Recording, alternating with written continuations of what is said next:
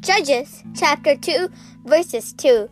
But you must not make a covenant with the inhabitants of this land. You must pull down their altars. A. But you do not listen to me. Look what you have done.